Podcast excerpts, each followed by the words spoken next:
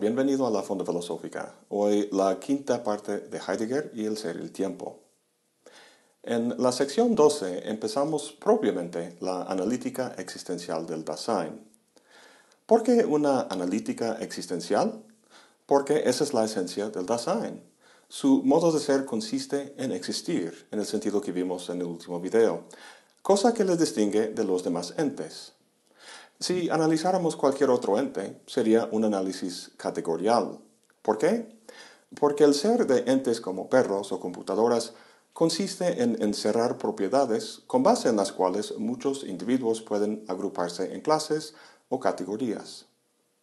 El problema que tiene Heidegger con la tradición es que ha entendido el ser en general en términos de este último. Bueno, dado que la esencia del Dasein es la existencia, no lo analiza con categorías, sino con existenciarios. Recuerda que los existenciarios forman la estructura a priori del ser del Dasein. Si te suena medio abstracto eso, comparémoslo con lo que hace Kant en su primera crítica. A Kant no le interesa el ser del Dasein, sino el pensamiento del sujeto.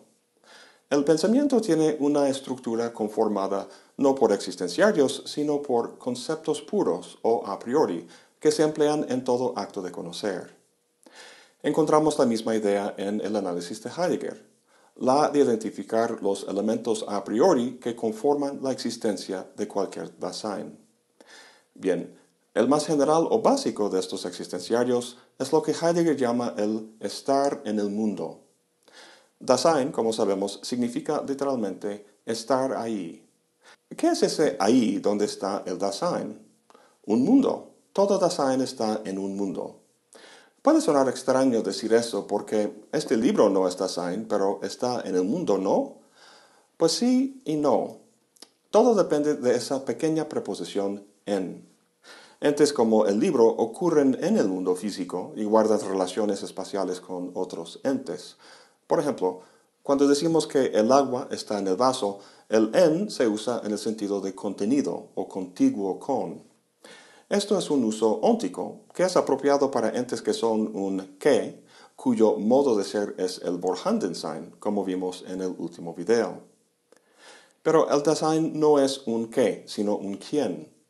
Cuando Heidegger dice que el estado básico del ser del Dasein es estar en el mundo, no quiere decir que ocupa una posición espacial en medio de un conjunto de otros entes, sino que habita un entorno que le es familiar. Dice, ser como infinitivo de yo soy, es decir, como existencial, significa habitar en, estar familiarizado. El Dasein experimenta su mundo no como una mera colección de objetos, sino como una totalidad organizada y familiar de relaciones significativas entre diversas metas, actividades y entes. El Dasein no es en absoluto un robot, Imagínate que los dos entraran en una estructura como esta. Para el robot sería simplemente una casa, llena de objetos que percibe como un espectador aislado. Su actitud o postura sería teórica, midiendo y calculando desde la posición que ocupa para producir conocimiento sobre su entorno. Para el Dasein, la estructura no es una casa, sino un hogar. El hogar no le contiene como objeto, sino más bien el Dasein lo habita. A diferencia del robot espectador, el Dasein es un actor cuyas preocupaciones no son teóricas, sino prácticas. Cualquier ente que no sea Dasein está en el mundo, contenido en él. Pero el Dasein, dice Heidegger, está en medio del mundo, absorto en un ambiente en el que se ocupa de las cosas que ahí le rodea, de una forma muy fluida y familiar. Esta es una foto de un hombre majísimo que se llama Rafael, es mi carpintero. Cuando lo visito en su taller, veo muy claramente a un Dasein en medio de su mundo, empleando de forma práctica y con gran maestría las herramientas que lo componen. Los más célebres ejemplos del ser del tiempo tienen que ver con el uso de herramientas, los cuales veremos más adelante. Así que volveremos con Rafael y su taller. De momento lo menciono para ilustrar eso de estar en el mundo y para contrastarlo con la manera en que la tradición, especialmente desde Descartes, ha entendido la relación del hombre con el mundo.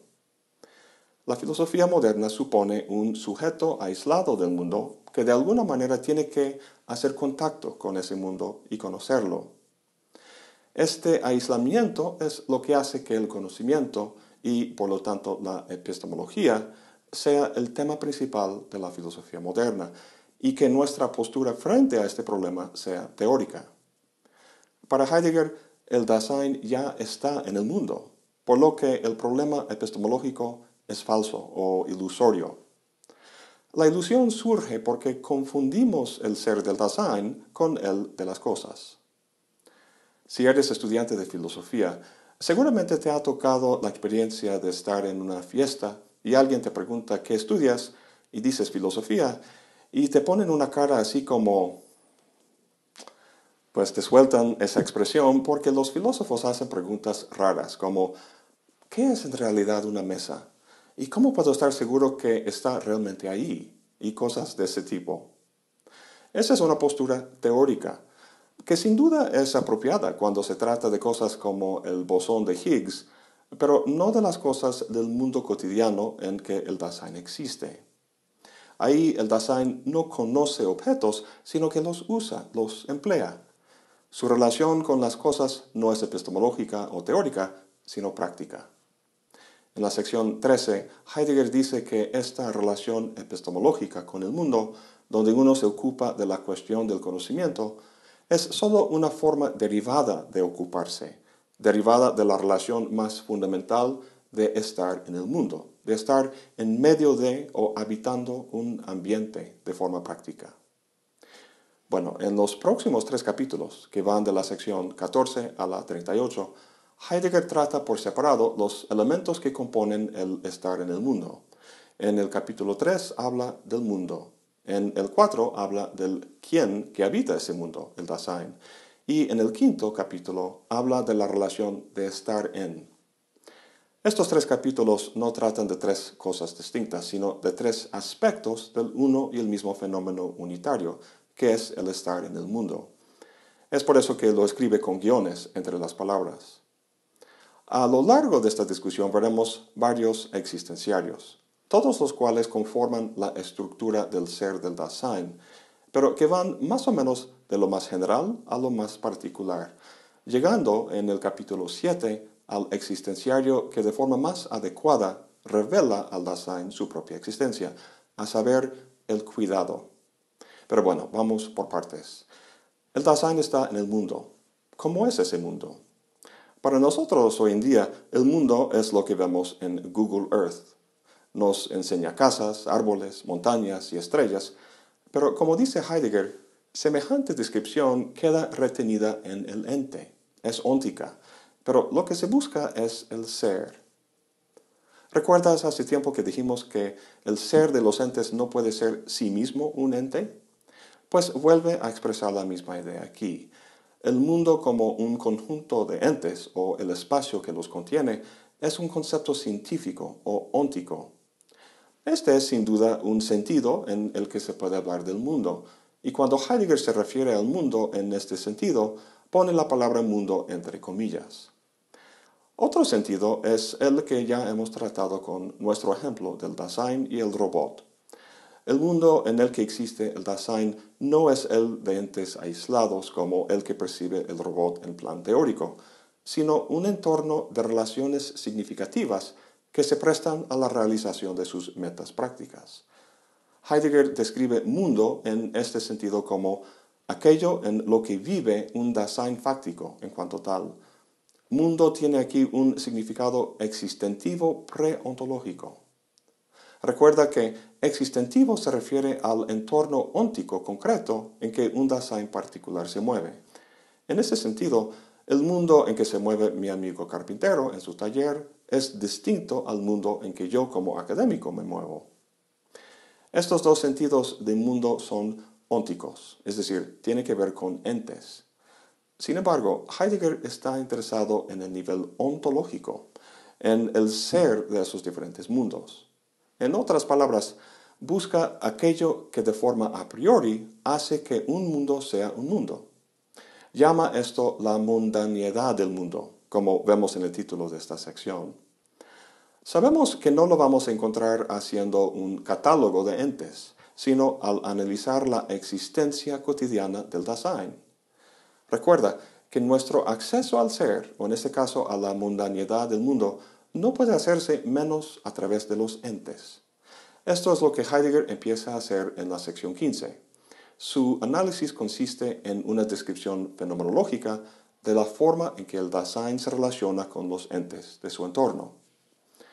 Heidegger dice que nuestra forma de tratar los entes no es la de conocer puramente aprehensor, sino el ocuparse que manipula y utiliza. La pregunta fenomenológica se dirige en primer lugar al ser del ente que comparece en dicha ocupación. Ya hemos hablado mucho de una forma de relacionarse con los entes, una que los ve como simplemente ahí, como un objeto tras un vidrio en un museo que podemos inspeccionar. Este es el modo de ser que Heidegger llama Vorhandensein. Fenomenológicamente, los entes no se presentan al Dasein de esta manera, sino como cosas útiles que se prestan a las necesidades del Dasein. Este modo de ser lo llama Heidegger su Handensein, o como lo traduce Rivera, a la mano. Para el robot, los entes son objetos de conocimiento. Para el Dasein son herramientas o útiles. Al emplear los entes de esta manera, el Dasein no está consciente de sus propiedades, sino que simplemente los emplea. En ese sentido, es como si el ente estuviera invisible, ya que el Dasein está absorto en lo que hace. Hay una anécdota que ilustra bien la diferencia entre Vorhandensein y su Handensein. Cuentan que andaba por ahí un cien pies, caminando muy rápido. Un sapo lo observaba y se quedó maravillado por cómo coordinaba todos sus pies para caminar. Al pasar por el sapo, el sapo le paró y le dijo, Oye, qué maravilla lo que haces. Explícame cómo coordinas todas tus patas. El cien pies se pone a pensar y dice, bueno, pues primero este pie y luego aquel, y al mismo tiempo que hablaba movía los pies para mostrarlo, pero de repente se tropezó y se cayó. ¿Y la moraleja? Pues al principio sus pies estaban a la mano. No los prestaba atención, sino que simplemente los empleaba para caminar. Esto es su Handensein. Respondiendo a la pregunta del sapo, se puso en plan teórico, viéndolos como objetos extraños que tenían que manipularse. Esto es el ente como Vorhandensein. Heidegger no habla de las patas de un cien pies, sino de un martillo. Dice, cuanto menos solo se contemple la cosa martillo, cuanto mejor se eche mano del martillo usándolo, tanto más originaria será la relación con él, tanto más desveladamente comparecerá como lo que es, como útil.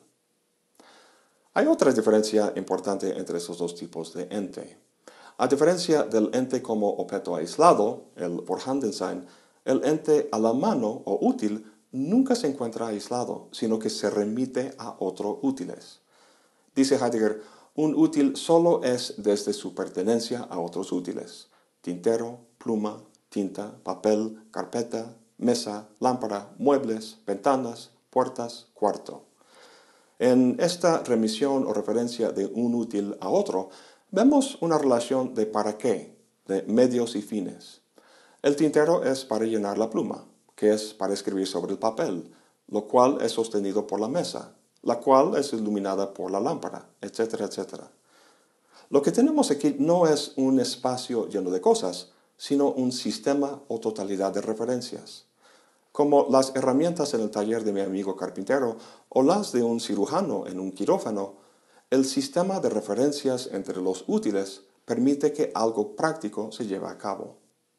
Es este sistema de referencias lo que constituye un mundo, el mundo del carpintero o del cirujano. El mundo no es un ente más por ahí que podemos discernir, sino lo que hace posible que entes se manifiesten como útiles a la mano. Ahora bien, recuerda que en este análisis y en los que vienen los próximos capítulos, Heidegger trata de discernir la estructura esencial del ser del Dasein. Lo que hemos visto hasta ahora es que la forma de existir del Dasein, su forma de relacionarse con los entes, implica un mundo. Pero si puede haber diversos mundos, como el del carpintero y el del cirujano, ninguno de esos mundos puede ser esencial para todo Dasein. Lo que es esencial es que el Dasein se encuentre en algún mundo. Así que lo que forma parte de su estructura esencial no es el mundo, sino la mundanidad, las relaciones básicas que constituyen cualquier mundo como tal. Como siempre, nuestro acceso al ser, o en este caso la mundanidad, es a través de los entes, específicamente los entes a la mano. El problema es que cuando el Dasein emplea estos entes, el propio ente y el mundo de relaciones que lo posibilita pasan a un segundo plano. En efecto, desvanecen, de modo que no pueden describirse. Entonces, ¿cómo puede Heidegger hacer explícito lo que el Dasein comprende implícitamente en su actividad cotidiana? En la sección 16 nos dice que la respuesta reside en los momentos cuando el flujo de nuestra actividad es interrumpida. Esto ocurre cuando algún útil está roto o no funciona. Giras la llave en tu coche, pero no arranca. O cuando algún útil no está, por ejemplo, no encuentras las llaves de tu coche. O cuando algún útil está, pero impide lo que quieres hacer. Por ejemplo, una rama cayó de un árbol y bloquea tu coche. En todos esos ejemplos, el sistema de referencias que conforman los entes a la mano de un mundo dado es sacudido, interrumpido. En estos momentos, el mundo, que normalmente permanece invisible, se revela. Es como la musculatura de tu cuerpo. Normalmente no sientes ese sistema que te permite mover, pero si vas al gimnasio y trabajas muy duro, el día siguiente estás muy adolorido y sientes músculos que no sabías que tenías. Pues volviendo a Heidegger, lo que se ve en esos momentos es precisamente la relación entre las cosas, su conexión entre sí y por tanto su significatividad para la existencia del Dasein. Dice Heidegger que en esos momentos de interrupción, de repente todo el sistema de conexiones se resplandece. Donde antes estas referencias eran implícitas, ahora son explícitas, como el dolor de tus músculos. Ahora sientes las conexiones que conforman tu cuerpo. Ahora bien, ¿cuál es la finalidad de todas estas referencias y conexiones de los entes entre sí? Usamos el tintero para llenar la pluma, para escribir una carta, para comunicar algo a un amigo, para... ¿para qué? Pues todo se remite, a fin de cuentas, al Dasein, a alguna posibilidad de su ser. Cuando hace tiempo introdujimos la noción del Dasein, dijimos que su ser le es una cuestión abierta, algo que tiene que resolverse. Si es así, la resolución de su ser, las decisiones que tiene que tomar acerca de cómo vivir su vida, tiene que hacerse en alguna actividad práctica, y eso puede hacerse solo en un mundo. De esta manera vemos que el concepto de mundo como existenciario tiene que constituir parte de la estructura esencial del Dasein. Bueno, hemos tratado muchos temas el día de hoy y aún así no vimos todos los detalles, pero sí lo básico y más importante. Y aún no terminamos su análisis de mundo. En el próximo video cerramos este tercer capítulo con su discusión de Descartes y la espacialidad. Pues eso es todo por hoy. Gracias por acompañarme. Hasta la próxima y buen provecho.